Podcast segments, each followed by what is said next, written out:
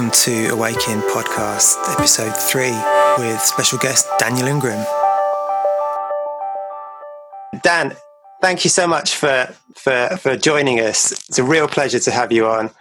Happy and, to be uh, here. I'm just uh, we're, we're honored. We're honored that you're taking the time. It's it's really fantastic.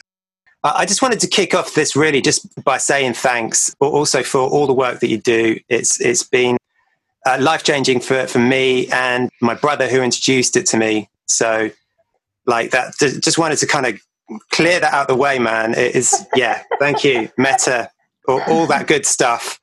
But be grateful to the people who were kind enough to teach me. I'm very largely passing on things that people taught me freely and trying to pass them on in that same spirit of open, free Dharma. So, yeah. Right on, man. Yeah, amazing stuff. For those of yeah. Uh, the people listening who don't actually know you, Daniel, would you like to introduce yourself? Sure. Okay. I'm Daniel Ingram. I have been practicing meditation formally for about 26 years now. I run an online forum called the Dharma Overground, where you can connect with other people who like talking about practice. I run another site called firekasina.org org. That's with a K, Kasina. And I also want to do that with some friends. And I have a book called Mastering the Core Teachings of the Buddha, an unusually hardcore Dharma book, which admittedly has been somewhat influential and has become something of a cult classic. God help the world. so that's that's a short story. Yeah. Brilliant. Brilliant. And, and just to sort of explain the format of this, we're, we're aiming for as I said, we're new to this, but we're, we're trying to aim for something that's sort of conversational as much as possible. So mm. feel free to ask us things as well. We don't have anything near the, um, I, I, guess, the, the, amount of experience and time that you, have put into this stuff, but we're both um, meditators with, with, a, with a practice. And we're, we're sort of keen, keen to share and learn and grow and, and so forth in the, the spirit of sort of mutual adventuring that you mentioned in MCTB, uh, which right. is mastering the core teachings of the Buddha. Yeah, so wow. uh, perhaps I could kick off by just mentioning kind of where where we're at in in the world right now in, in 2020. For anyone listening back to this in the in the, in the future, we are in the midst. Me and Jasmine are uh, both in London, and and we're in the midst of a COVID nineteen lockdown. We're a month into it now. I'm not actually in a beautiful forest, but I'm stuck in my home and uh, have been for mostly for four weeks, apart from trips to the shops to buy food and things. So um, it's it's very strange. I, I, listened to your interview with Steve James, and that was really interesting on, on the the kind of your your background in uh, what do you call it?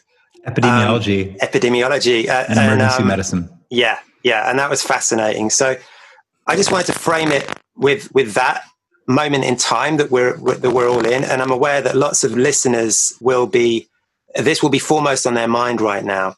Some of them will have a meditation practice some of them won't. For, for those who are maybe getting started with meditation or thinking about it or they have a practice already what would your advice be to them?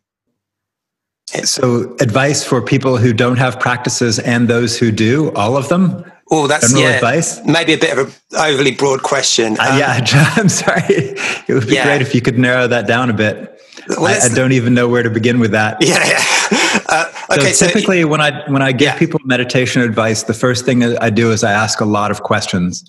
Yeah, and that process might be an hour or an hour and a half or even two hours and I like to get their story. It's good to know where they're coming from, what they've tried, what they like, what they're trying to do, how mm. they think about practice, what, mm, mm. how they conceptualize it, what it means to them, and what their resources are and their psychological health and their, yeah. their lifestyle choices. And so there's a, a huge amount that goes into any conversation about what should, you know, people might want to be doing. And so it's extremely difficult to do anything like that to a general audience.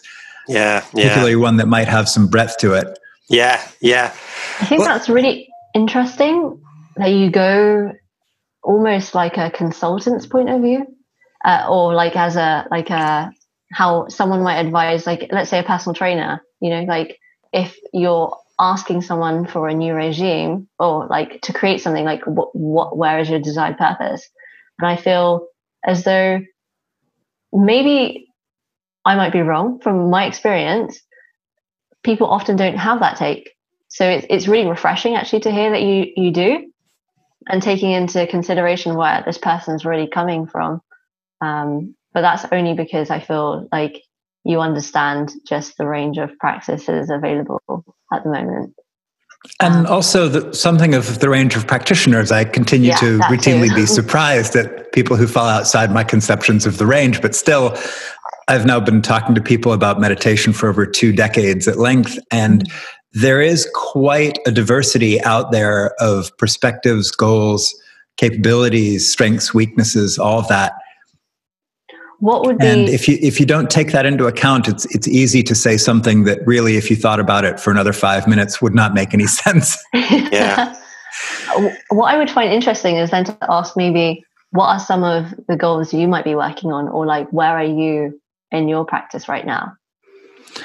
I don't know if you like to even disclose that. You might even decline. I don't know, but that would sure. no, I'm I'm happy to talk about pretty much whatever. So open it up wide. Go deep. Go as deep as you want to. Yeah. Um, my own practice, well, it depends on how you conceive of practice. So I think of three trainings morality, concentration, wisdom, three broad categories.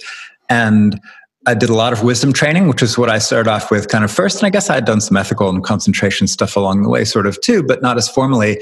And then I did a tremendous amount of wisdom. And then I sort of started filling in the others in some sort of sort of reverse progression kind of way. And th- I got very good at, at Uh, deep meditation practices. It's true. I spent, you know, a lot of time on retreats and practicing very hard and got good at those and made some upgrades to consciousness that were cool and seemed to be lasting as much as anything lasts in this strange world. And then what's left at that point is largely aesthetics. So the specifics of one's life, the ordinary day to day things are the important thing and how that relates to this interconnected world. And so a lot of my practice these days is an active practice of service. So I take calls and answer emails basically every day one, at least one of those and or respond to forum posts and or do something else that is helping to create content or support other people's practice. And so that's an act of service that i do. Um, and i don't even take donations for that. So that's all just something i do for free. I also um, try to connect people together. So i do a lot of networking where i'm trying to figure out how people can get the kind of support they need built more organically into their life with peer networks and friends that are all exploring together that have a, a very different feel in the sort of teacher student hierarchies that a lot of people routinely deal with. So networking people is a big part of my practice these days. And that wasn't probably what you were expecting. You were probably expecting the meditation end. So, yeah. so I'll get there. I'll get there. But, but most of my time, like the, I, you know, I work, you know, six, eight, 10 hour days pretty much every day. If you ask my wife, she will tell you um, in some annoyed way how much time I simply spend here in this room, either writing or recording or editing or responding or talking or whatever it is, trying to help support practice. And so then in my own meditation practice, for example, I've done two, three week fire kasina retreats just this year. So I did three weeks in southern Germany. And then I was in London and Cambridge for a week. And then I did three more weeks in Hereford um, on your beautiful little island. And then scurried out right as the borders were all closing and the flights were all ending. Wow. and came home here to Alabama, where I've now spent a month doing a lot of preparation and but also creative projects and helping people. And so, in terms of practice, I love Fire Kasina. It continues to give me rich and fascinating rewards. I love the journeying that I do with close friends, and, and we go deep together and we share meals and we talk and we practice together. That sharing, it, uh, that sort of social context is an extremely vital and important part of my practice for me these days thinking about bigger organizational issues. So, thinking about networking researchers together, thinking about interfacing with sort of bigger meditation movements, and thinking about some of the politics actually takes a reasonable amount of mind time these days. Thinking about the science, the literature, um, how to get various messages out there and then how to empower bigger groups of people to help with that work. So it's very hard to do anything like all those things alone, but with more connected groups, it becomes possible. And so building those networks of friends and expertise and interest to help uh, raise the level of dialogue a little bit is a big part of what I do each day. And then finally, my daily meditation practice. So, what ends up happening these days is I'm basically working all day long, is at the end of a very long day, uh, um, I sit down in my bed and sit there and practice and go through some insight cycles and stages. And sometimes the mind inclines to deeper jhanic experiences, and whatever happens, happens. That's cool. There's a lot of nice tracks my mind has these days that it likes to go down. And it'll pick one and go down it. And at some point to go, okay, time to go to sleep. And then I lay down and go to sleep and get up and do it all again. So that's sort of what my practice is looking like these days. But if you want to ask anything about any of that, go ahead, or we can talk about something else as you prefer. Could you just briefly um, outline the Fire Kasina for, for listeners who haven't come across that? Sure. So the first thing I would say is go to www.firekasina.org, which hopefully you can put links in the description somewhere. Yeah. But what you will find there is a practice which is old. This comes out of, it looks like it was actually pre Buddhist. So it looks like they were doing kasina practices before the Buddha. Mm-hmm. As far as I can tell from the texts, these are practices that were already in existence. And you would take one of the elements like fire, water, earth, air, or space, or um, a color such as white or blue or red or yellow. And you would make a disc out of it or look at a fire or look at a bowl of water mm. and you you would just stare at it and then close your eyes and you would get some kind of image and you would try to concentrate on that image and then eventually you've got nothing and you open your eyes and you look at the the kasina again so a kasina is a Pali word that means an external image uses a support for concentration or an external mm. thing like a you could use like a tomato you could use whatever mm-hmm. Mm-hmm. uh, the light on your phone just don't look at it too long it's pretty bright but what we tend to do is use a candle so it's a very simple practice and what i like are simple practices done in high dose mm. and what you do is you take in this case a candle you put it like about here you look at the flame for a minute or two you close your eyes you see something usually for most people it's a red dot or some purpley stuff or something whatever it is it doesn't matter and you focus on that with as much of your attention as you can bring to it. And it'll do various things wander, move around, change, disappear, reappear, change colors, whatever. Doesn't matter at all. And you follow that, just building concentration on the visuals, however they go. And then at some point, you have nothing you want to concentrate on. You open your eyes, you look at the flame again, you close your eyes, and you do that again. And if you do that again and again and again and again and again, again, very, very simple, for, you know, 6, 10, 12, 14 hours a day, very quickly stuff starts getting quite weird and really interesting and gets into territory that is a curious mix of deep concentration territory, insight stage territory, magical powers territory, and experiences that for a lot of people who have had experiences with psychedelics, very reminiscent of some of those sorts of experiences. So that's a, a, delightful practice to explore, and it continues to produce rich rewards that I wouldn't have even known to ask for. But each time I do it, it gives me something else new and interesting, and I continue to be grateful for it. So I keep doing it. Can I ask a? I didn't actually feel like I would ask a, a, a question based on meditation, um, but what would you say for people who maybe are quite sensitive to, let's say, if they've been practicing meditation in general and maybe see colors and so on. But I've had experiences where I feel like I've gone somewhere and then brought something back. And once it was like, I felt like I brought back um, a demon, for example. Mm-hmm. Um, and in navigating that kind of a space, what would you say to people who maybe don't have a formal teacher? Like, would you stay away from like magical realms as such as that? Like, I know a lot of people have this, like, I really want to have like cool experiences. Like, like for me, that had really taken me away and brought me to actually Vipassana, which was just very much in the body. So I knew that I wasn't going anywhere and it was very grounded. And I'm wondering Tell me yeah. something more about the demon experience, if that's yeah, okay. So, yeah, so I was actually doing a um, pranayama style practice, um, incorporating.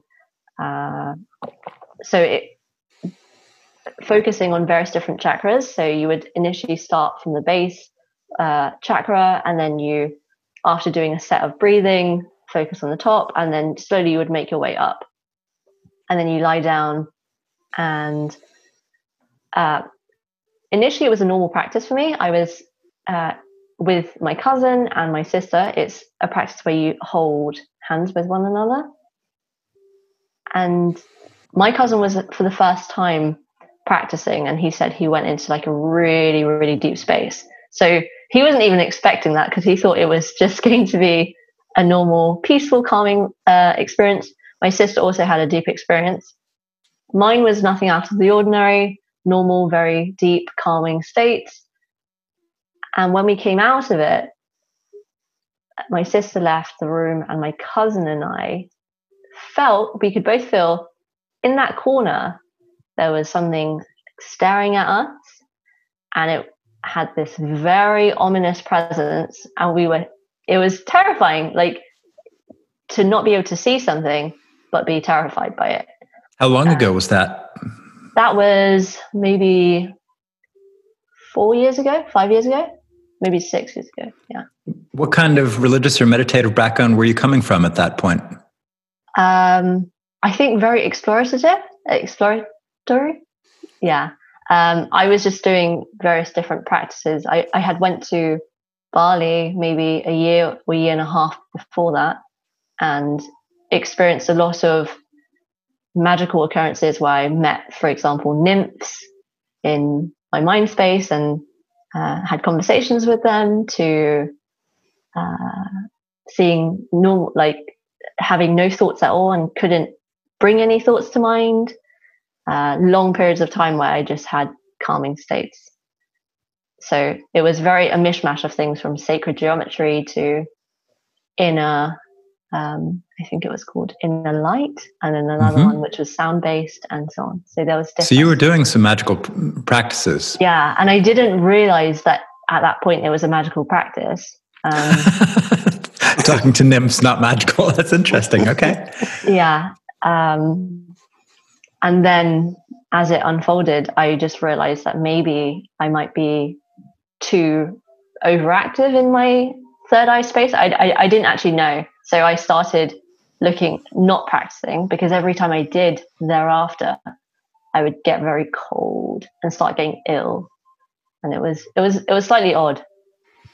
Hmm. Mm. And have you read the maps that talk about a stage called the arising and passing away? Um, I haven't read any maps. So if you're entering territory that you find disorienting or confusing, some people, though not everyone, find the maps helpful. Okay. And so if you're interested. Bill did tell me recently to look at the maps. And so. Yeah, if you're interested, you might find the maps normalizing and explanatory. Mm. A lot of people do. That's why they're there. They're obviously not the territory, but still having a heads up of the range of possibilities can be pretty useful. So um, back to the original question of demons. Mm-hmm. So that's one of the things we talk about, like on day one of a fire kasina retreat. We talk right. about it on the website. We talk. We have reports of people's encounters with things that they um, describe as demons, think are demons, feel like demons, you know, look like demons, might just be demons. Yeah. And so obviously, we've just lost some people just by saying anything like that. You're, you're going to alienate a portion of your audience, and I recognize that. Apologies for whatever I've just done for people who are not so into that demon thing. and so the problem is, though, is if you do magical practices, magical results can arise. And if you look at old magical books like grimoires, which are old magical texts, the vast majority of them are talking about entities and demons. That's where most of the magical party is for a lot of Western and Eastern magic as well. So if you go to Thailand, there's spirit houses all over the place. There's um, amulets that protect you against spirits. If you go to most countries that have sort of more uh, indigenous or animistic or traditions, you will find those. And even Buddhism, original traditional Buddhism is chock a block full of entities.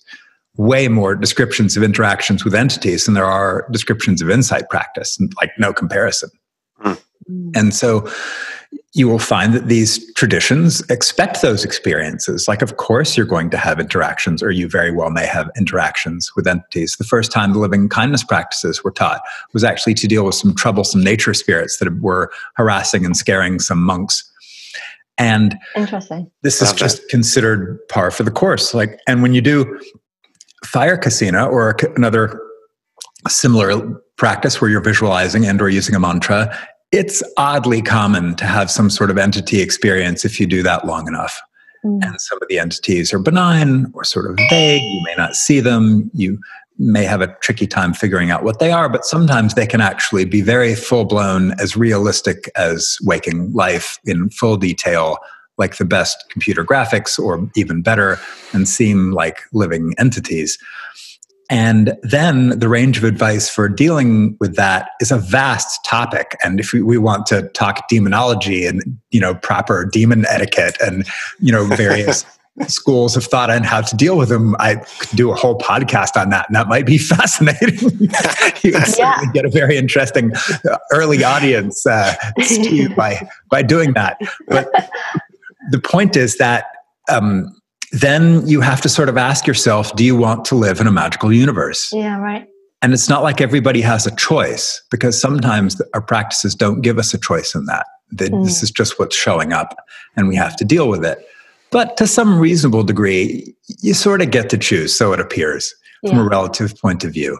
And so shutting down visualization, shutting down things, you know, just explicitly making resolutions for these things to go away, doing active banishings, even of the most primitive kind, like, hey, you, you know, shove off. Yeah. I'm trying to use a polite term here. And something like that right? so or then do you send loving kindness to these entities? Do you wish them wisdom and appreciation of karma so they will have skillful actions and get a better rebirth? Do you know what, what's the what's the traditional advice you follow? So buddhism would actually often recommend loving kindness practices. That's what the buddha recommended and um, teaching them the Dharma. Can you teach them wisdom? And other people would say, no, it's a demon. You need to treat it like you would treat an intruder into your psychic space or your house or something and be more forceful. And, and I can, you know, depending on circumstances and what's going on, and I can make arguments for lots of different possible reactions. It's a long topic again.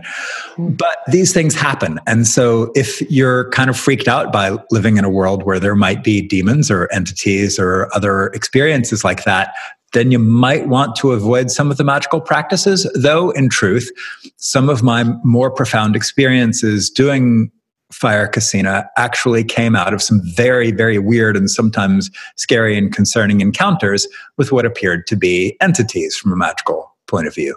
Mm. And so there can be a lot of richness and discovery there. There can also be some weird and not nice consequences. And it's uh, again a huge topic but going into it without any training without any heads up without any warning obviously is incredibly disorienting for people which is why on our websites and in the books i try to give some basic advice and refer people on to other sources that go into more depth and detail about those kinds of topics because these are areas of exploration that definitely benefit from having some theory and some tools and some frameworks or a range of these things, a range of traditions to draw on to have something more in your pocket than just, oh my golly, I don't know what to do with that. This is fascinating. So, and it, so study definitely helps, I think. It reminds me of, of, life. Sorry, your, your story. So we, have talked about this before. Uh, it's spooky, and I never mentioned, but it actually reminds me of stuff that happened to me in my in my teens. And I, I, was i got very ill one time with a hmm. fever and had the most terrifying experience with something with an entity of some kind that just you mentioned you mentioned the, the loving kindness thing. I didn't know that that was when Buddha first sort of introduces it in the sutta. Was yeah, how to deal with these these forest entities you've got trouble with. Teach them teach them um, the dharma through loving kindness or something. It's brilliant. And, and and that kind of something like that happened with me back then in terms of how I dealt with that experience. It it freaked me out for like I don't know a week or a month. and eventually I had this kind of spontaneous, oh, like I could just like treat it with kindness experience, and it completely transformed my relationship to it. It might have taken a whole year. I don't remember how how that played out, but it went from being like the most awful, terrifying thing ever to something that I'd kind of come to terms with through that process. And it, yeah, it's, it's just very strange. Now you, you, now you mentioned that, it just really brought it up. I haven't really thought about that stuff for 25 years or so, but it, there was there was a thing. what was the experience like? Can you describe it? Uh, yeah, I, I mean, um, so I, I, don't know how much you know my um, kind of cultural background shaped the experience, but I, have got a very strong memory of of kind of stepping out of my bedroom um, at, and being in a bit of a daze, and then encountering this thing on the landing that was. I just remember that, like the muscle tone on it was like a like a bulldog or, or a Rottweiler. Like you, you know when you've hmm. got muscles that are just like you can mm-hmm. see every vein, and it's like this really like pulsing, dangerous thing, mm. and and it looked like I guess um, uh, a six foot demon on my landing um, with. I remember it being kind of brown, basically, mm. kind of kind of dark blood red brown, and um, it, it was the most terrifying thing ever. It just kind of completely freaked me the hell out. That I didn't know what sense. was going on. I was deep in this fever, and and it just kind of I don't remember how what literally happened in that moment, but I think I backed off and and kind of collapsed back into a daze in bed, and and then had to kind of figure out how to deal with that experience over the next few weeks because it kind of stayed with me. It was like well, like any terrifying thing, it sticks with you It's kind of post traumatic stress or whatever. And it, it was just one of those kind of nightmare moments that, that happened when I was awake, but in this kind of fevered daze. And yeah, just anyway, you brought it back to me there. Hmm. but the, the metta thing's fascinating, right? Yeah. yeah, absolutely. And so now, when you look back on that, what what do you think of it? Have you had anything like that since then? Has it informed your practice? Has it have you related it to anything else?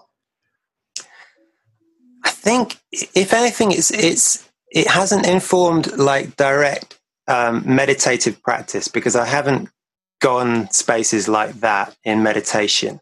So, so my background, uh, I initially got into meditation really well. I had a kind of uh, alternative upbringing. I was around ashrams and chanting and meditation and things.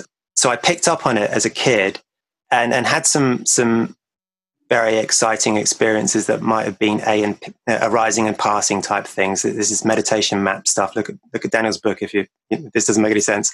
Sort of a peak experience usually. Yeah. What big first opening? Some people call it Kundalini awakening, or yeah, a lot of names for it. But yeah, went through a few of those kind of things. It's a kind of jhanic thing when I was in my teens and uh, the, the, an absorption state. Um, and then got into got really heavily into meditation in my 20s via um, Goenka's Vipassana centers and, and did several retreats in that tradition, like a half dozen retreats and served a bit and so forth. And that was absent entities and, and so forth. It was, it was quite straightforward kind of insight practice and it didn't lead to any of that stuff for me. But it has, there's something about the dream world that it has influenced, and I think that it it relates to how I relate to dreams. That there's there's something in there that I, I do encounter things in dreams, as everyone does. Essentially, everyone everyone encounters other people and the memories and all the rest of it, and and perhaps entities also in in dreams. And it's definitely it, it, that's that was sort of my introduction to that almost in in my memory at least of, of how I deal with that and I, I can remember it shaping that kind of attitude of shifting from like just terror and and and revulsion and to how can I be kind to this thing and change this experience into something better and and, and that seems to be remarkably powerful at least in in my own kind of lucid or near lucid dream states nice I'd love to dig more into this kasina stuff, but I, I, still there's a question nagging at me that I was trying to phrase earlier, I think, which was So you, you kind of touched on it briefly, Jasmine, in terms of so is any dose of meditation safe? And if someone was listening to this who is new to meditation and they're, and they're in they're stuck in their home in lockdown and they're thinking about meditating, if they well, what would your thoughts be on that? Perhaps you could expand on that. Yeah, so I think I'm going to give a little bit of background to what I think is behind your question, if that's yeah. all right. Go so, the background to this is that the Insight meditation maps, which are oddly reproducible and strangely predictive for a lot of people, mm. though they have a range of presentations, just like anything, predict some specific stages that are not as much fun as the, you know, glowing, happy women in their mid 30s in leotards on magazine covers necessarily um, seem to be uh, promoting. And these stages can sometimes actually be profoundly disturbing and very troubling, as some of what y'all are uh, describing can be scary, involve weird, energetic, magical experiences, involve mood alteration, involve strange movements, involve odd perceptual changes, and can mimic various illnesses, and sorting all that out can be complicated. And so the problem there there are a few problems with the question is any dose of meditation safe? Yeah. And the first uh, point is that nothing is safe entirely. so nothing we do is entirely safe right? So I don't know if there's some contamination in this water. I just had my water line open yesterday and they were doing some work on it. Did some contamination get in it? And yeah. No, I'm drinking something dangerous. I don't know. Maybe. Is the air now entirely safe to breathe from coronavirus? No. Is stepping outside your door even entirely safe? Is picking up a package or getting the mail entirely safe? No. Uh, is driving a car safe or even riding mm-hmm. on the metro or mm-hmm. underground or whatever safe? No. Um, so the point is, you have to say safer than what? or less more or less safe than what is just sitting around as a couch potato watching tv safe well no it's your your yeah. muscle atrophying maybe gaining weight you could get yeah. exposed to all kinds of weird images and who knows if that's entirely safe strange propaganda there's plenty of it going around these days right is that safe for your brain and your your your heart and mind and all that in your society not necessarily yeah yeah and so you know, is is Instagram safe? I don't know. Plenty of people, all kinds of things might be to be safe. So it's relative. So I would also say that no dose of meditation is entirely safe. But so so we're adults. We we realize that everything we do involves some degree of risk. Just I've I've in the I, so I'm also an A and E doctor, as you would call them, or emergency mm. medicine physician, as we would call them here. And though I retired two years ago, I spent a long time practicing and I took care of a lot of patients. And I would take care of people say, I was just walking down the sidewalk and all of a sudden I twisted my ankle and their leg is now broken. Mm. You're like, that didn't seem that dangerous. And yet, you know, or they were just doing the simplest of things and just, you know, bent over to pick up a napkin that had fallen on the floor and blew out a disc in their back. And you're like, yeah. really? Really? Yeah. Yeah, really. yeah. So you don't know. So putting this in perspective, meditation not entirely safe. It can cause weird mood instability. It can cause some very strange experiences both highs and lows. It can cause things that look a lot like mental illness. And that said it can also be extremely transformative just like an exercise program. When you go to exercise you recognize you could pull muscles you could hurt yourself. You know if you're jogging you could get hit by a car or sprain your ankle. Whatever you're doing that seems like it might be good for you could end up being bad for you. And meditation is like that also Mm-hmm. You're changing the code while the operating system is running in your brain. That doesn't always go so well. Uh, sometimes in the short term and occasionally in the long term. But it's the kind of thing that if you're going to go into it, I think you should have more information. So I very much advocate for um, as something kind of from the medical model discussing with patients the risks, benefits, and alternatives, what we call the RBAs. So, this is what might happen if we do this that's bad. This is what we might happen if we do this that's good, like some procedure or some surgery or give you some antibiotic or whatever it is. And these are the other possible options that you have. Well, unfortunately, meditation is kind of just like being alive, just with a little more attention to it, except that being alive while you're paying attention is sort of meditative. So tons of things we do are already meditative. So from yeah. a certain point of view, you're already low level meditating. If you're just paying attention while you're brushing your teeth, if you're just tuning into your body and relaxing stuff as you're going to sleep, as, as you're doing anything, there is reality, there is experience. You're relating to it with some degree of attention or awareness or concentration. You're paying attention to what's going on. And so life from a certain point of view is already intrinsically kind of semi meditative, but some things are clearly more so.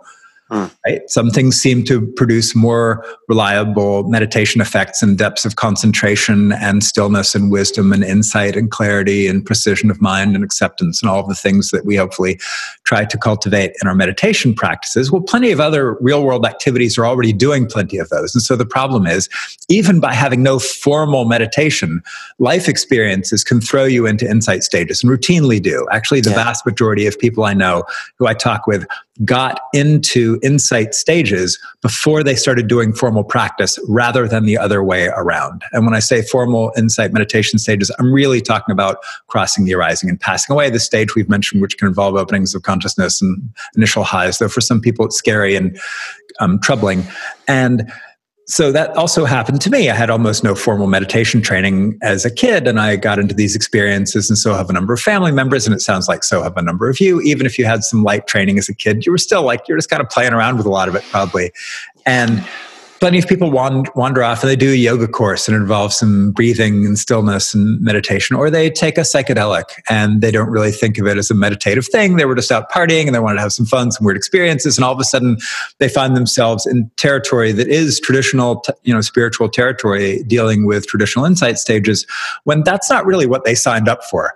Hmm. And so life, it, it can do this. And so is any of this is being conscious safe? No. Um, in fact, being explicitly being born is not safe, the outcome is guaranteed to be something not good. and so, all that said, if you're going into meditation, I would highly recommend you read something of the maps. So, I'm going to again plug my own works because I can't help it www.mctb.org, where you will find my book for free, Mastering the Core Teachings of the Buddha. Or if you want to pay something, you can um, go online and buy a print copy. Fine. Um, and all of that money I use for other Dharma projects. I don't actually keep any of it for myself. It all goes into something creative or something to help produce content or editing you know further you know versions of whatever document or something like that so i use all that money i give it all back so i'm not doing any of this for the cash and so you can find lots of information there. Chapter 30 in particular is the one that talks extensively about the maps, and it references a whole bunch of other books, such as A Path with Heart by Jack Kornfield, which I highly recommend, that also give takes on this territory just in somewhat different voices and with different emphases. And hopefully that will give you a sense of what you might be headed for just by being alive, but more likely headed for if you start going into specifically spiritual experiences and practices that leads really nicely to another another question that I have on on the maps. So the the maps, Daniel, the maps. I know that you found the Theravadan tradition. So this is for, for, anyone who doesn't know this. Well, perhaps you could introduce what the Theravadan tradition. If you want to, okay. usually Theravada. Theravadan, however you pronounce this stuff, mm-hmm. I don't know. The Theravadan thing, and why, why do you think that their maps are, are particularly useful or they've been particularly useful for you? Hmm. So each religious tradition has its strengths and weaknesses, the things they do well and the things that maybe they don't do quite as well. And while lots of people like to think of their tradition as doing all of the things the best, in truth, that's not true. None of them have it all totally together. Sorry for the Theravada or anybody else that I'm then disparaging. But the thing that I think the Theravada, one of the things that it does unusually well is clear, straightforward, relatively non dogmatic conceptual frameworks that have a certain almost modernity to them that have a certain technical lexicon like quality to them, that have a certain organization and precision of thought that you really don't see in quite the same way in any other religious or spiritual tradition. And there, it's not that lots of other spiritual traditions don't have a lot of good, technical, precise information in them. They do.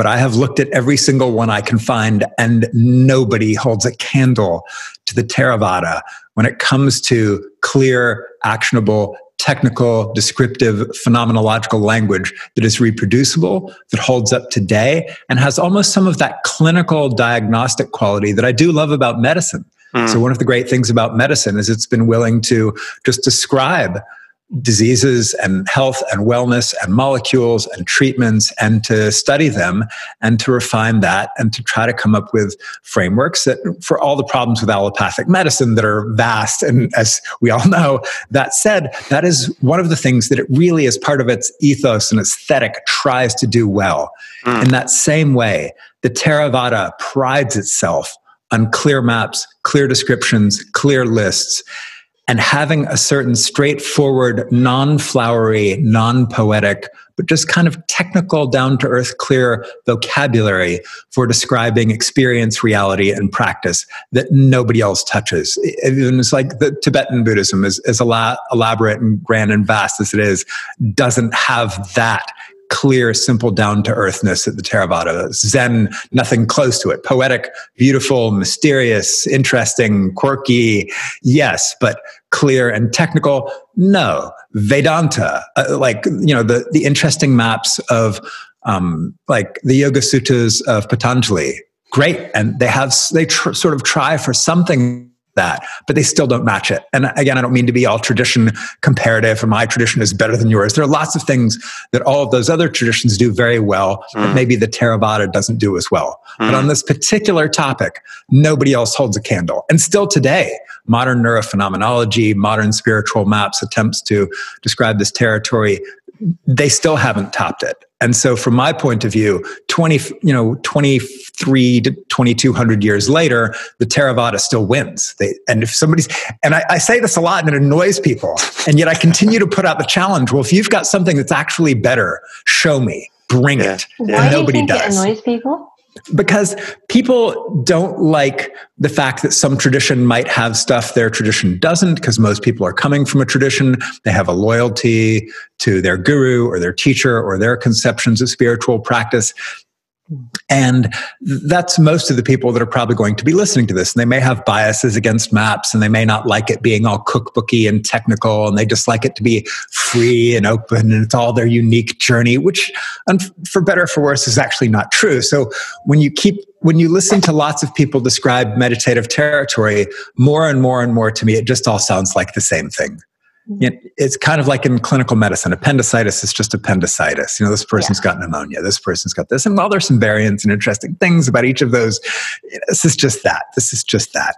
And in the same way this is just the a and p this is just the dark night this is just equanimity. And you see them again and again and again and it becomes sort of routine like okay here's this thing just like you'd expect in the in the order in the sequence. And yeah with some variants and variations that you pretty quickly learn and then it all just looks like the same old territory and that also rankles people who really want it to be so unique and powerful and profound and special to them. But it isn't. There's not much new under the sun. And well, there are some interesting. Yeah. So, like, people might still, like, it might still follow the guidelines, but it doesn't make it, like, any less special, you know? Like, right. I feel like it shouldn't take away from the person's experience because right. it's been said. Yes. Just because you go to a theme park and you see, like, I don't know, like, um, uh, Thorpe Park, which we have, just because you've been on the ride doesn't take away like from any other ride that anyone else has been. It, it's odd. I, I, find it. I agree. And yet, the, the maps really annoy some people. As a person who spent a lot of time advocating for the maps and talking to people about the maps, some people react to them quite strongly and negatively. Mm. And so I've got to acknowledge that. And they, they don't work for everybody. For, for some people, mm. they become an annoying source of comparison, of self judgment, of second guessing, of striving, of future mm. mind, of mm. competition. I've seen all of those in spades, and they detract from people's meditative experiences. They try to take grand phenomena and cram them into dark little boxes. In fact, literally just before th- we started recording this, what I was writing this morning was an essay on how someone had tried to cram a bunch of beautiful fire kasina practices into some old maps that really didn't fit them and how painful it was to read those descriptions when the fire kasina practices can be quite profound and beautiful just on their own and don't really need to be crammed into mappy terminology all the time. So I mm-hmm. myself mm-hmm. can have those same sorts of anti map reactions when I don't think they're used well or appropriately or where they seem to detract rather than enhance.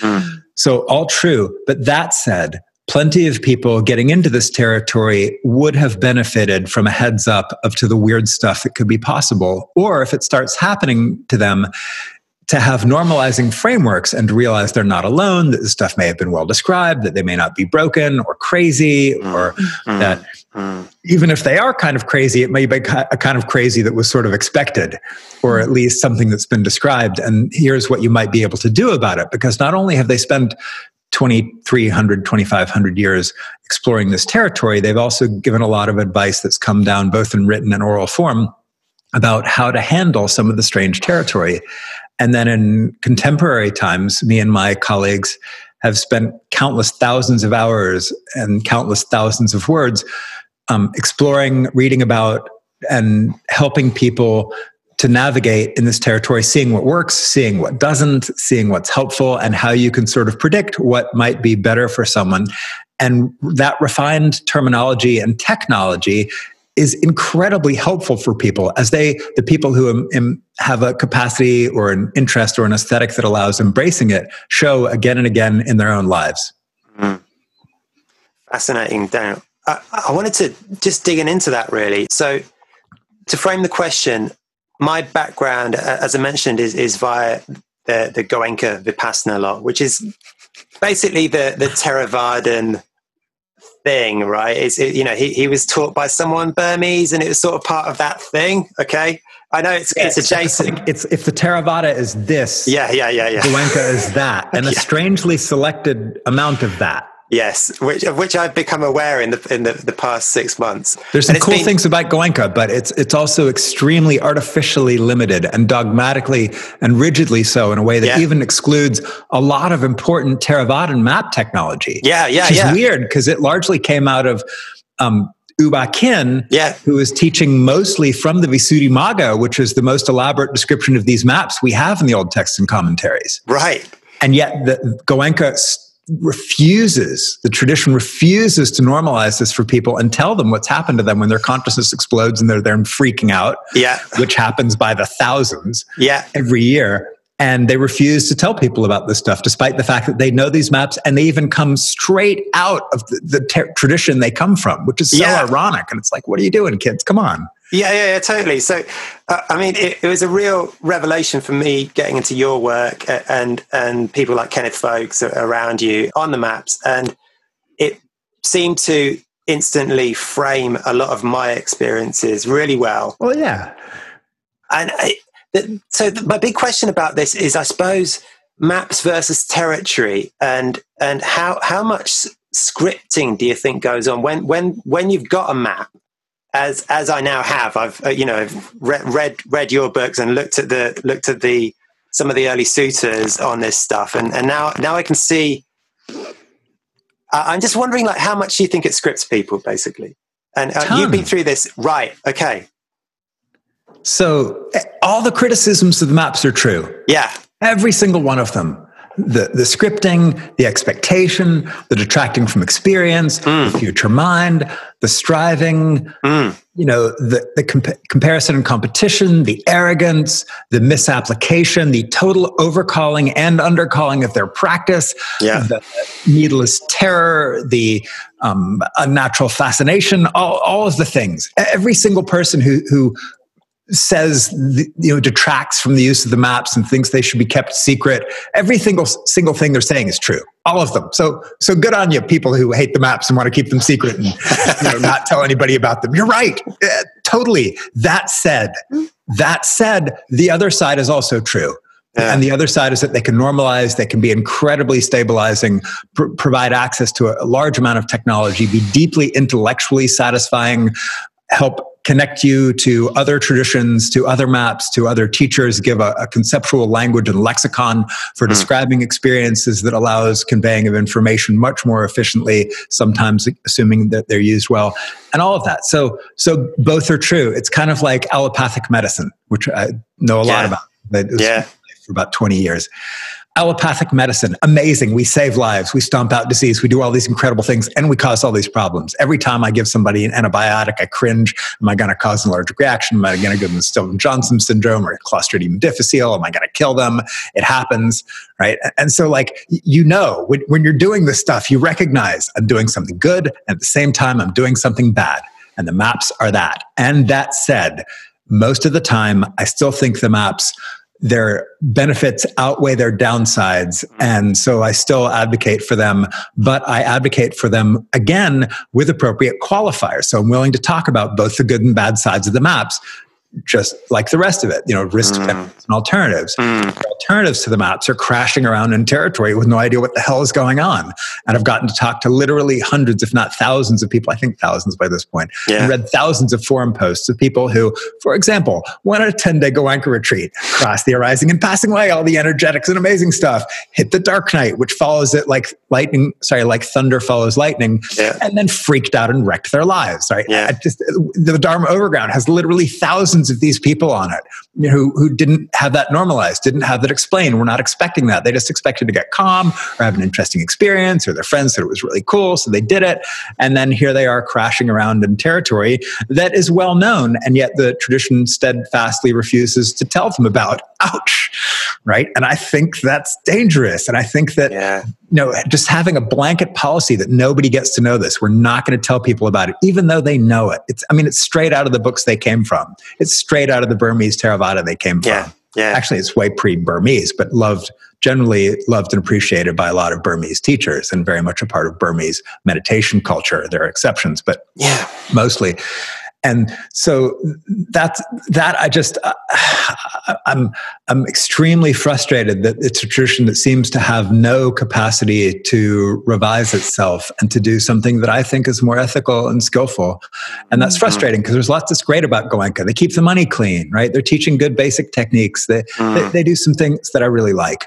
And they make it accessible to so many people. So yeah. good on them yeah. Except can, can you just step up your game a little bit and, and, use stuff that came straight out of the books that your tradition came out of? And the, you know, come on, not yeah, hard. Yeah, yeah. I, I mean, I, I, found it very mysterious. Also, it, it's it's been a, a, a, big source of confusion for me since I since I started reading this stuff. I've just been like, damn what why didn't they tell us? Yes why?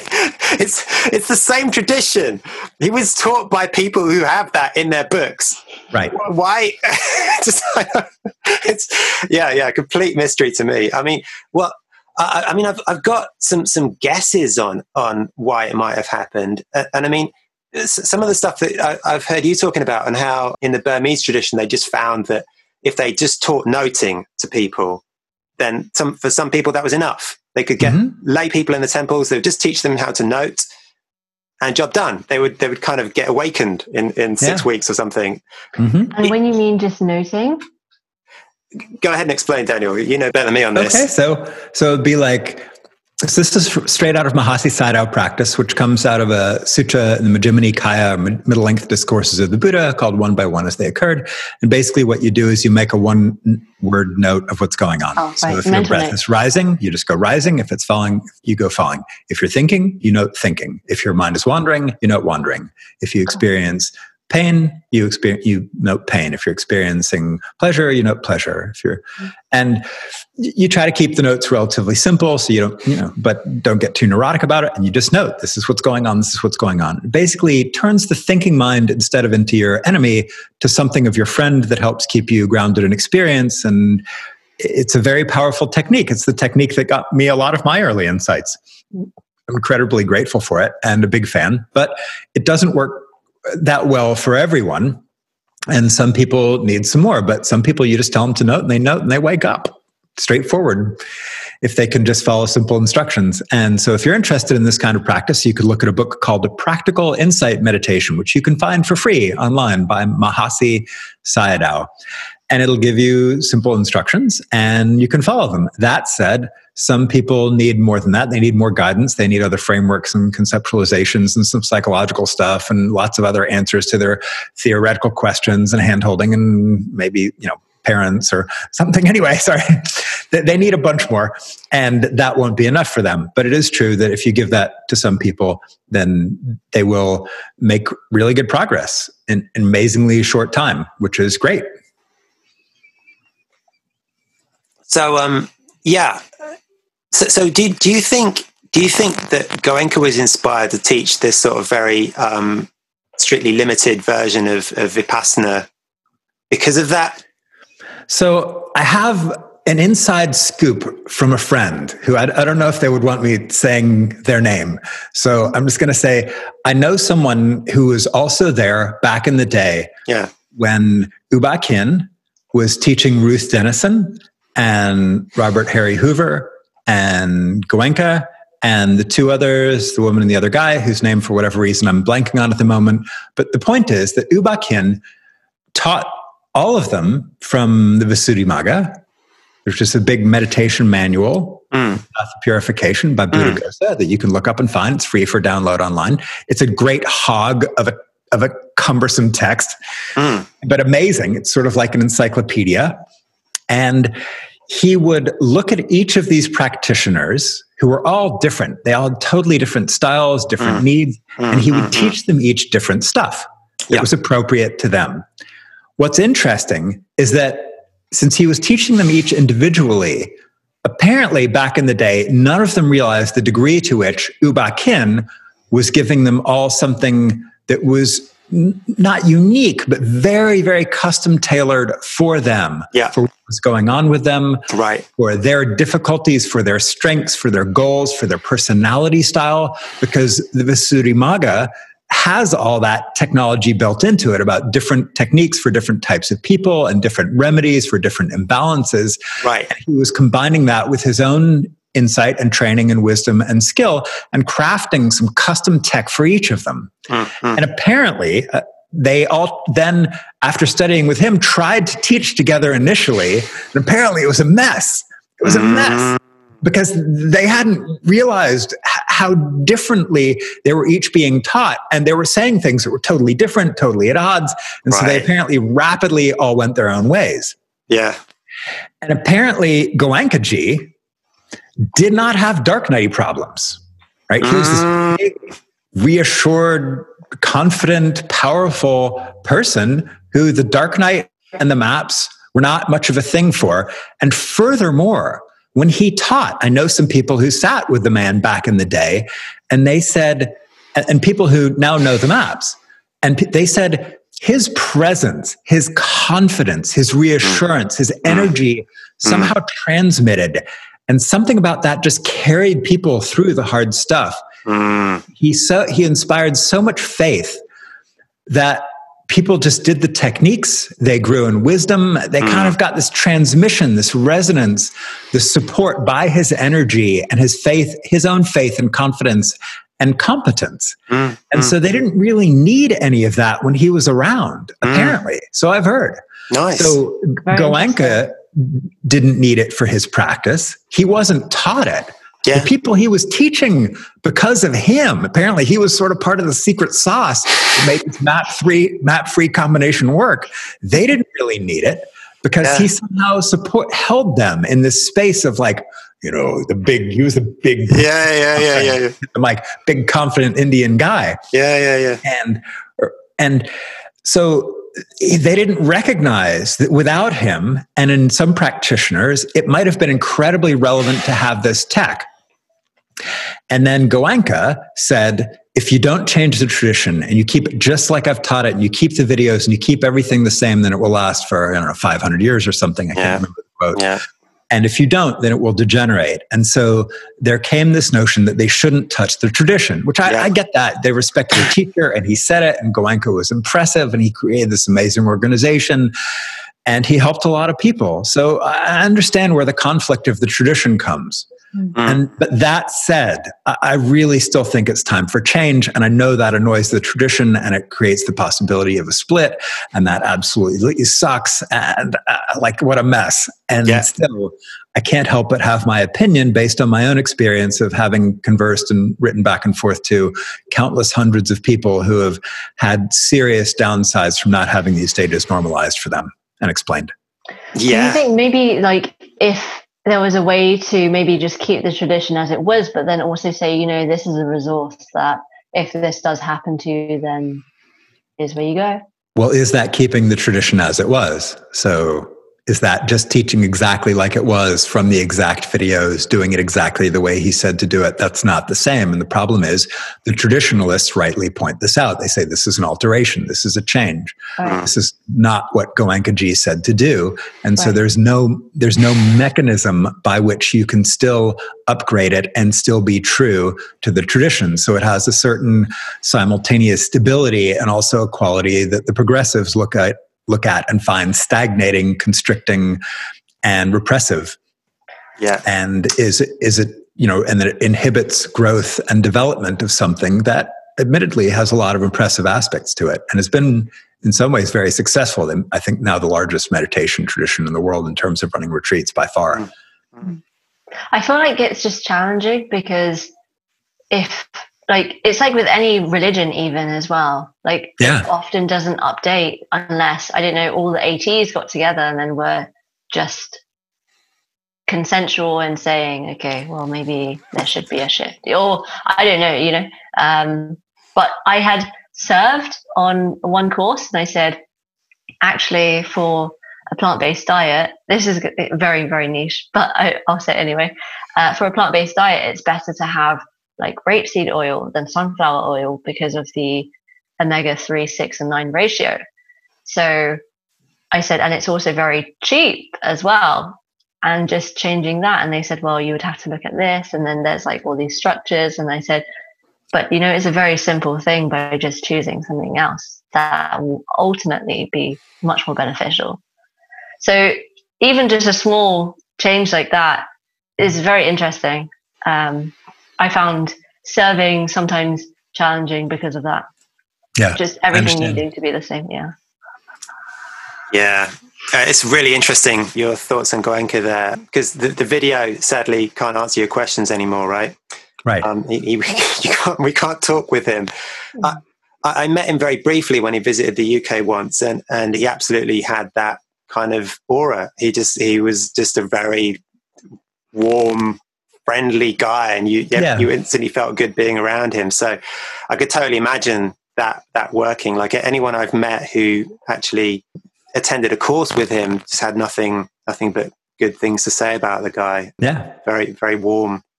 So as I mentioned, get, getting into your your work six months ago it was quite a big shift for me and opened up lots of possibilities and techniques. And one, one of which I tried out was the fire kasina. And it's been like a, a, an absolute revelation for me. And it, just in terms of like doing something different in meditation but also something that worked in and in, in a really profound way and introduced me to the, the jhanas basically. I, I wanted to ask you about wh- why do you think it's not kind of more of a theme in in buddhist meditation? Because it, it's such a simple thing. Essentially you know staring at a light I have a this is this is my um, meditation focus right here, and you know I look at that, and, amazing things happen very quickly. That mm-hmm. I didn't even know you could do that. yeah. I've been meditating twenty years, and um, boom, it was it was like it was like sitting on a moving skateboard going downhill when I started doing this stuff. It was just this instant rush of power that, that enabled mm-hmm. incredible things that I didn't know were possible. So, like, why? What, what, why is it fallen out of favor, Daniel? What, what happened? So, I don't know all of the history of what happened to the kasinas. Yeah. So, they're first described very briefly in texts about 23, 2400 years old, something like that. And then they're elaborated on more in some commentaries that happened around the first century AD. And then even more thoroughly described that sort of that's, that's a book called the Vimuttimagga or the Path of Freedom by the Arhat Upatissa. And then more thoroughly described in the Visuddhimagga, the book we continue to mention by Buddhaghosa, which is part of the commentarial tradition. And they what's interesting is these books go on and on and on about kasina practice. Mm. This is a time when ink and paper were valuable, when even preserving a book was a project, from having it not eaten by insects or destroyed yeah. by rain. to transport them. They were big, complicated things to produce. And these books are thousands and thousands of words. Yeah. You know, large, large tomes. And they dedicate tons of time to kasina practice. Huh. And so you know it was valuable to them because to remember something, to transmit it, to write it down was cumbersome and they would not waste it on something they didn't think was extremely useful. Yeah. And then what happened between the 5th century AD or 6th century, somewhere around there, and modern times? I don't know. We have very few records of that period. We don't know. There's oh. oral tradition. There's, you know, monasteries. There, you know, the, the order nearly died out in various places, had to be re- reconstituted. Mm. There's the stuff that happened in India with uh, Mughals, Mughal Empire, and the other people who basically obliterated most of Buddhism in its native land. Um, we have different teachers who resonated with different practices and all the strange stuff that happens in the telephone game you know of transmission of the Dharma as we can mm. see it morphs and changes and warps constantly. Even people I've taught, uh, you know, and uh, teach, you know, things that are totally different from anything that looks like me. And the people who taught me, I do things that are totally different in some ways from what they said. And so it gets filtered through individuals. And then what happened? I don't know. So, but what I do know is that these techniques nearly disappeared. Yeah.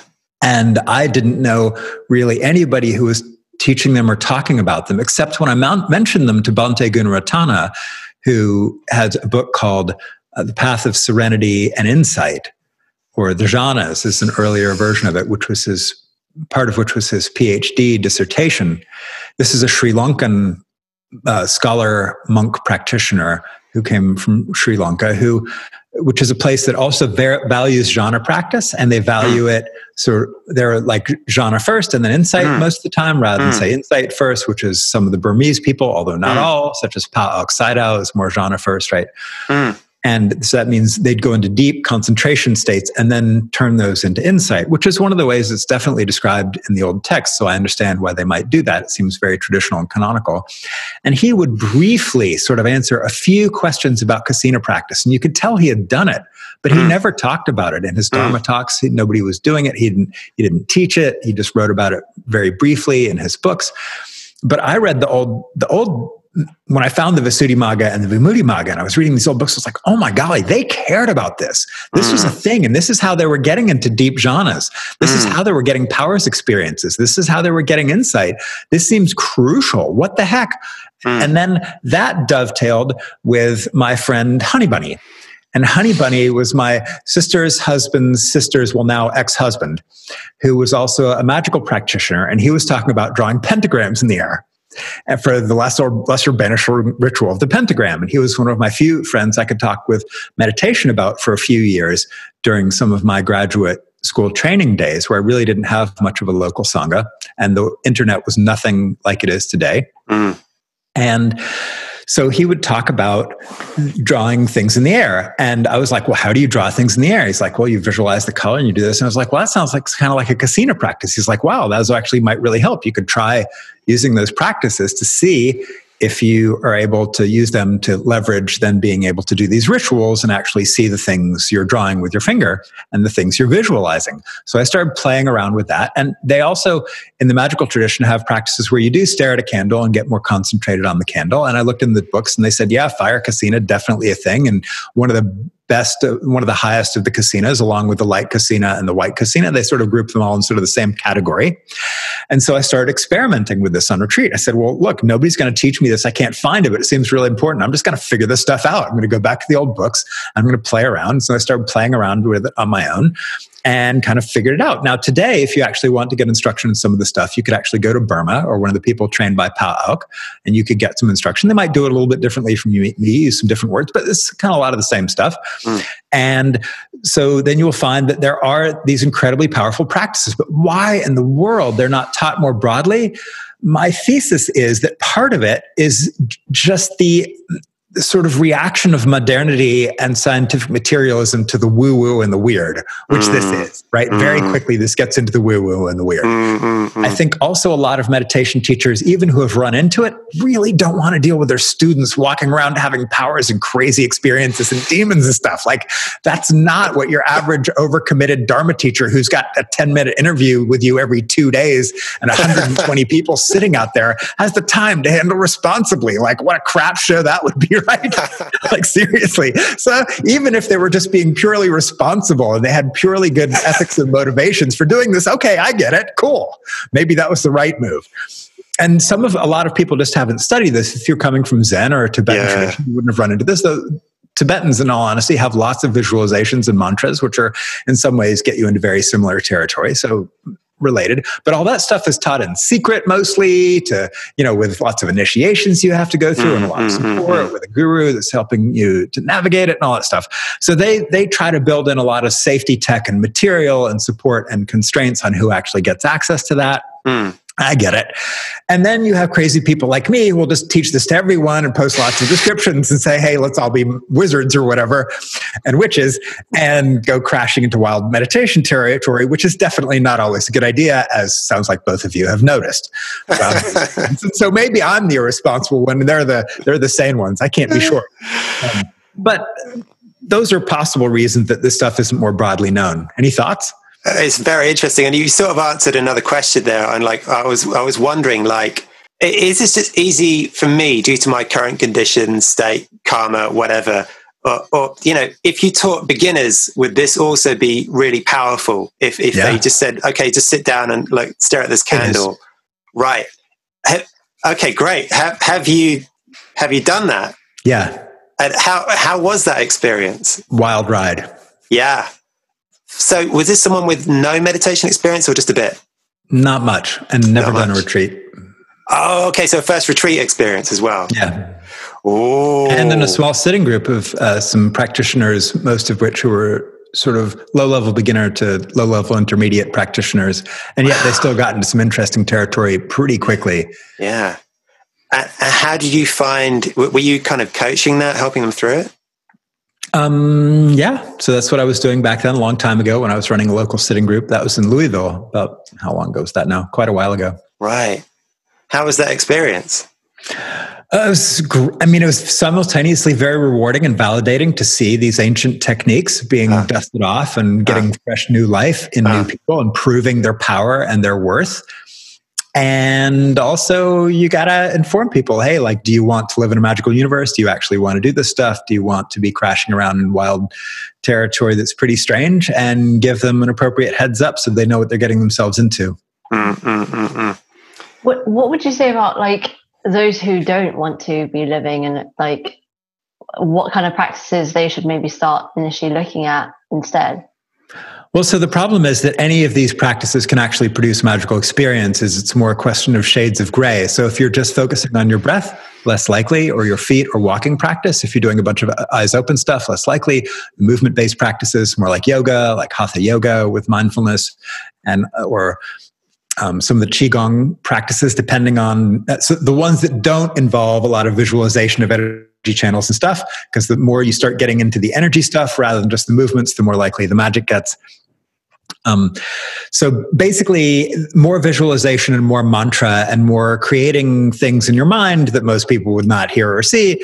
Those are the practices that are more likely to lead you into magical territory. Obviously, psychedelics, one of the things that can lead people into magical territory and often much less integration there because it tends to be something of a crash course and has that sort of edgy kind of distorted quality that psychedelics can sometimes bring, though sometimes profound for people. I'm not advocating for or against psychedelics here. That's something somebody needs to make their own choices and be appropriately aware of what makes sense for them in the place that they are and laws and all that whole nother issue.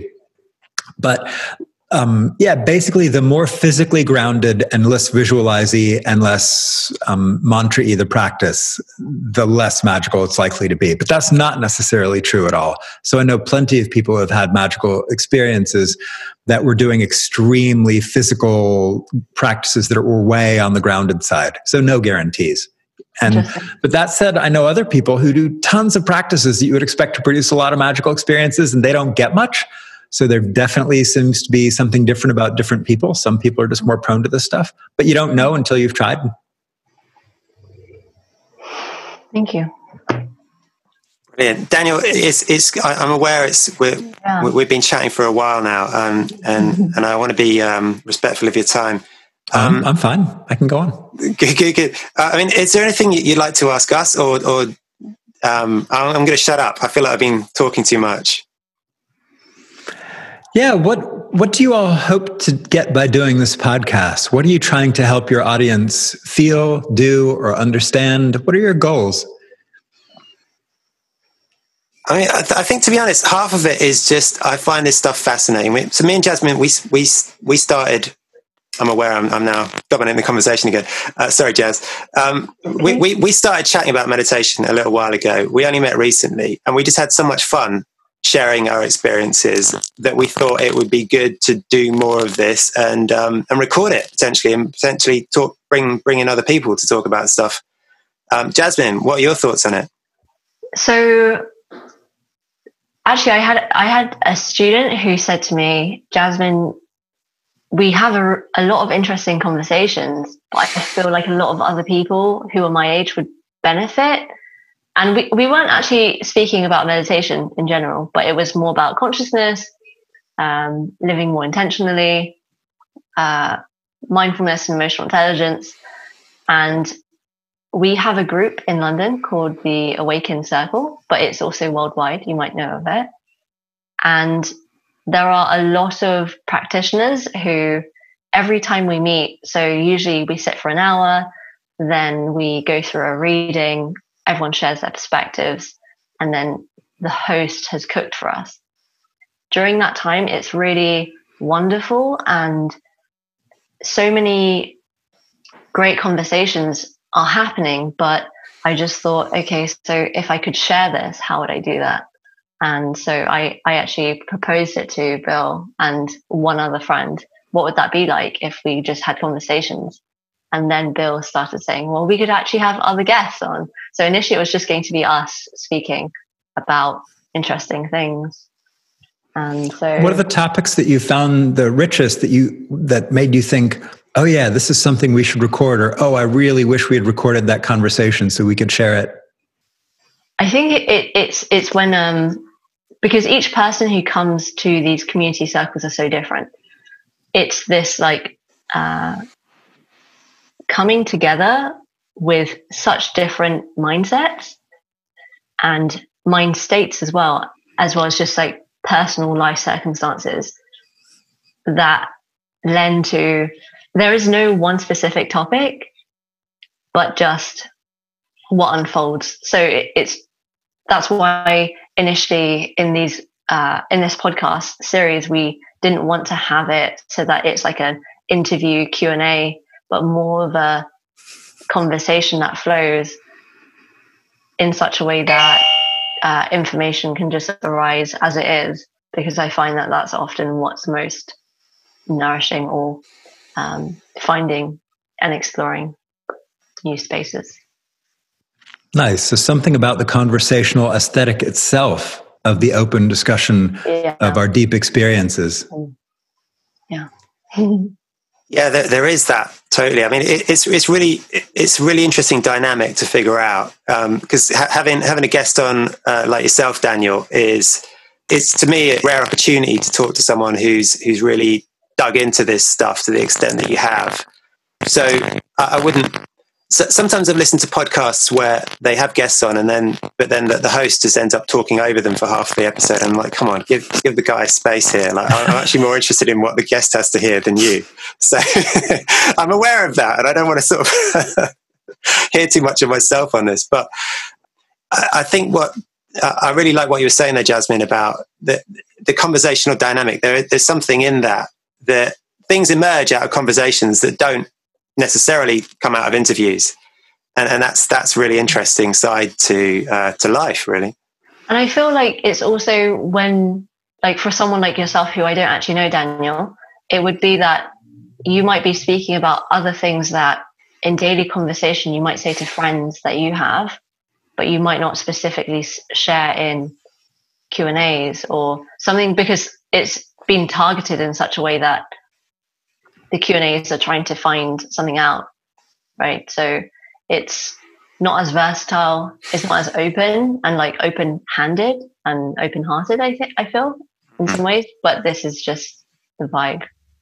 And then there's also the problem of recording itself. So when you record audio, you skew what people say. And when you record video, you skew how they move, how they hold their face. Yeah. Hmm. All of that. Yeah. Yeah. Yeah. It's awful tricky. Even if we had um, some kind of perfect recording rig that would just pick you up wherever you were, whatever you were doing, and all sound good. But we're all kind of fixed here in these these little boxes, trying to mm-hmm. trying not to move too much. what what we also wanted to do was um, maybe take away from even having video. Uh, so ourselves, we would have video, but when we would post it up, it would be that we had animated characters. So it kind of lent to a freedom of you could be wherever you wanted. You could like walk around, you could be standing up, and it wouldn't really matter, but it was more just about the conversation that was happening so just interesting different ways to frame things and have it as rich as possible and in the future we would like it to be in person so that it wouldn't have to even be over like call um, if there were people who were in london in the same city as ourselves then that would just be amazing and of course having the internet would has facilitated being able to meet yourself so there's benefits to both how about for your own practice? What are you up to these days? Should I go? Um, go ahead. For me, I I actually also began after that kind of a demonic experience in just the Goenka practice, uh, something a lot more grounding. And so I practice, I'm working up to three hours a day again.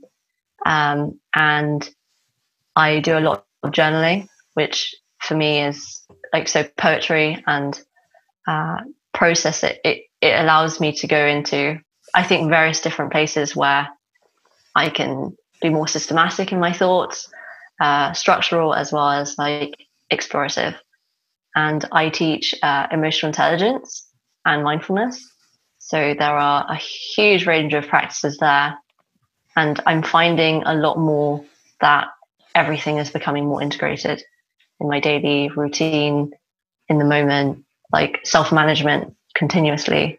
So I feel like having both the more neuroscience based as well as Goenkas, they I, I feel like they merge really well. And I I didn't know about any of the I think I look I heard about these maps maybe 10 years ago, but I didn't really think of about it. And uh, I'm actually someone who prefers to practice and that, well, actually, so there is so much information I find that we have, but we don't have it integrated. And so for me, a lot of the time it's about practice. And I find like in this moment, many from many different directions, a lot of theory has come into place or people who have been advising me towards looking at theory and it feels like it's it's the right moment. But for a long time, I said like I, I don't really want like this, and so it's slowly shifting. That's where I am. Yeah, my my practice is pretty limited at the moment. I'm I'm a uh, a dad and holding down jobs, so um, so I'm managing like maybe an hour a day, an hour and a half a day, sitting in a in one or two sessions, and uh, I've just been exploring um, jhanic territory absorption states for anyone who, who doesn't know the, the jhanas uh, on a very light level, I think, but building on stuff in your books, Daniel, and also uh, Leigh Brasington's Right Concentration, a few other places. And, and that's again a kind of scripting kind of question, I suppose, for me, because it's it's been uncanny for me how I've gone through those those meditations and kind of unexpected things have happened and I've been like, "What the hell was that? That was really different and really strange, and and not like the previous sits." And then I go to, to, to the suttas or or or your book or Leigh's book, and I and it's just kind of there. It's oh yeah, that's probably third jhana or whatever. so that's been fascinating for me recently. It's been a real uh, playground, basically. Nice. Yeah, yeah, it's fascinating stuff.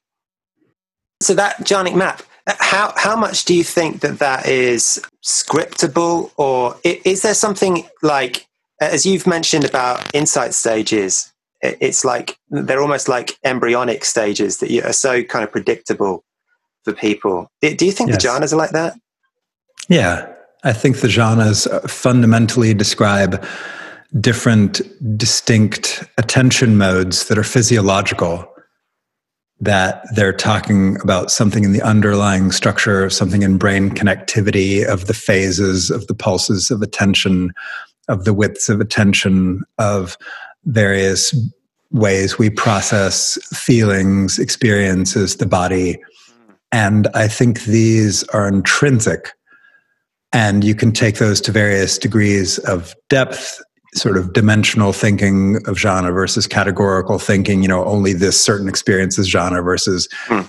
Is one way of thinking it versus you know shades of gray i had more bliss today or more concentration sort of two different ways of thinking about deep meditation experiences both interesting and both sometimes useful mm.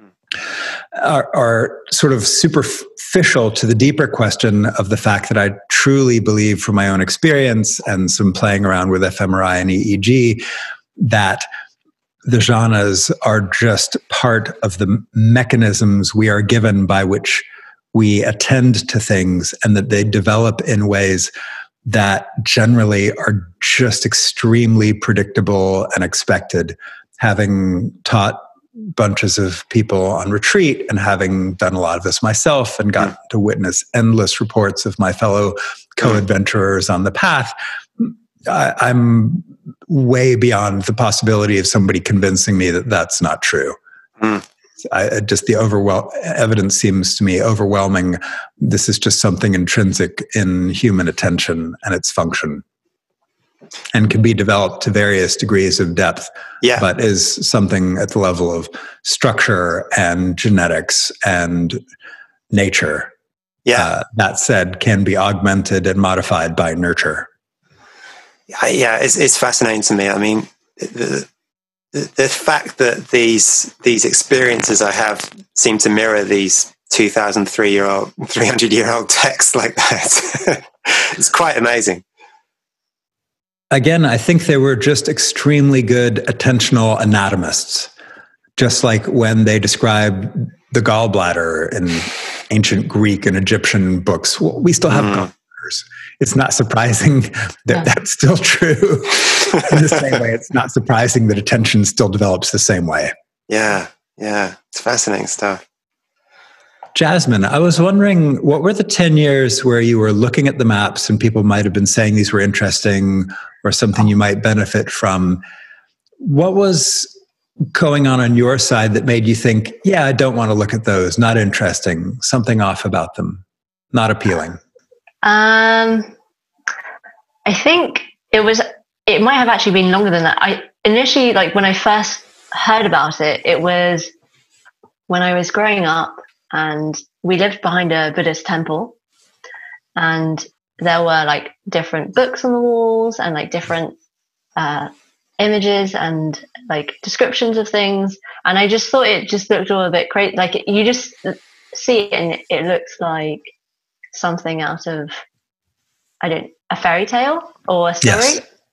And um, I think after I when I saw it again, I was maybe about 15 and I didn't I wasn't really practicing meditation either or like what I didn't like not intentionally.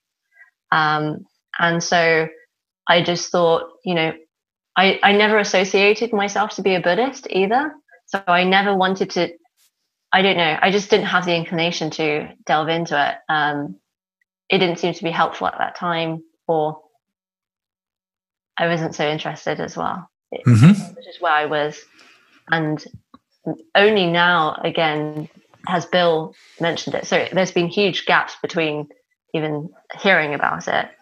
Um, and I also think maybe not have, you were saying that you had like a local Sangha and a long time ago. Oh yeah. Um, or like maybe you have a community with whom you practice with, like your friends and so on. Um, and it's interesting that kind of a concept of community where maybe it would have popped up more if I had other people who I was meditating with more regularly. But only now is it slowly coming that way that I'm wanting to form a community like that or a circle. And then Bill just happened to pop in um, to that. But nothing otherwise against the uh, nuts. Cool. Just curious. Thank you. I actually have one last question. It is Do you think it's necessary to have a teacher? And if so, um, how might one look for the right teacher? Wow. Okay, so that also could be an entire podcast. okay. right. It's a it's a huge question. So trying to get it to a really quick answer, it's both yes and no. Okay. Is it true that teachers can be incredibly helpful, that they can sometimes see things in seconds that might have taken you years to see about yourself? Can they sometimes just give a word or a phrase or a technique or a, a something that saves you a staggering amount of trouble and pain and complexity and difficulty? Absolutely. Um, yeah, so I've benefited tremendously from the teachers I've been lucky enough to have and to find. And very, very grateful. The chances of me figuring the stuff out on my own without all that, almost nothing. That said, I did come up in an era where there wasn't nearly as much good information available as there is today, not nearly as many freely available online videos. Back then, you might have had to order something from a tape library and order a book from Sri Lanka. And now all that stuff is available for instant download on PDF. Now, the problem is too much information, not nearly, uh, rather than not nearly enough.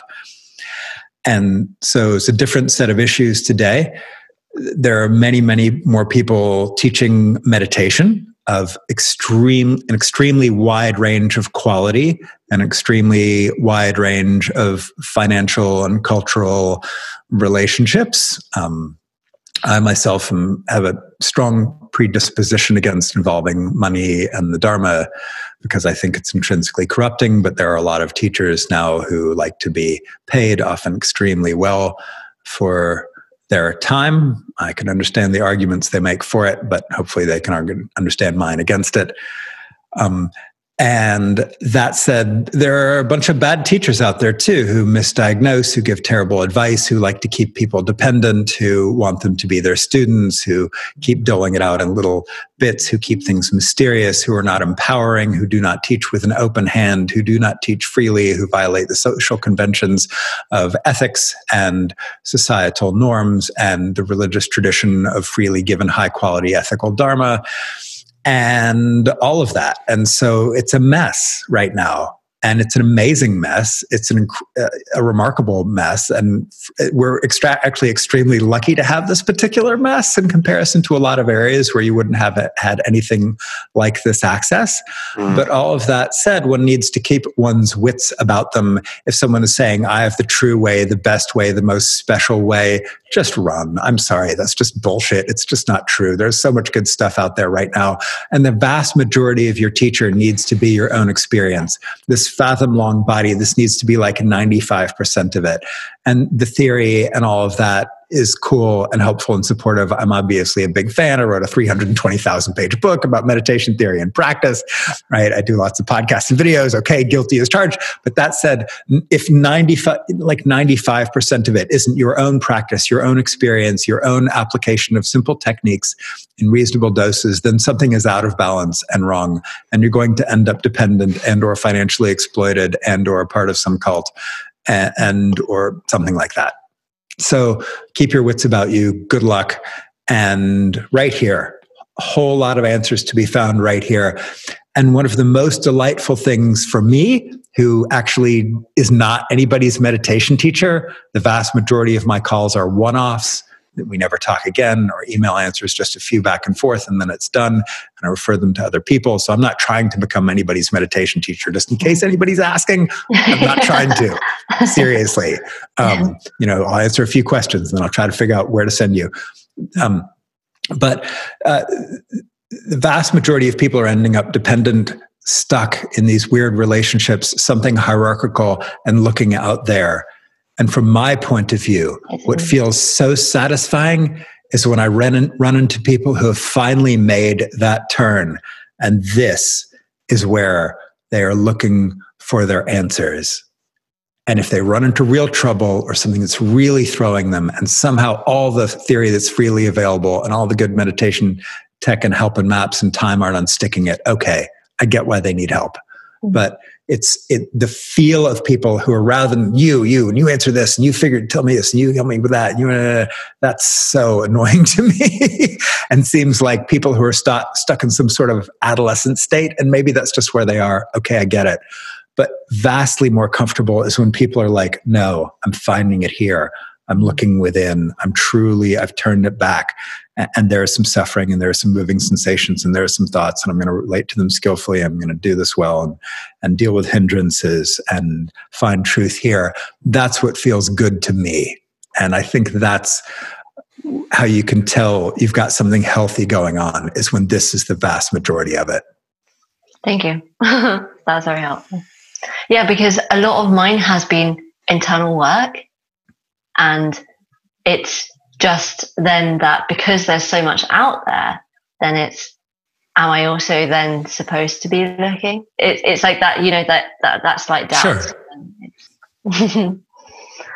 um, yes, uh, it was wonderful to have you on and to be hearing about just your vast knowledge and like dispensing it so freely and openly. Um, Again, people were kind enough to do that for me. I pay it forward. Hopefully, that tradition will continue a long time.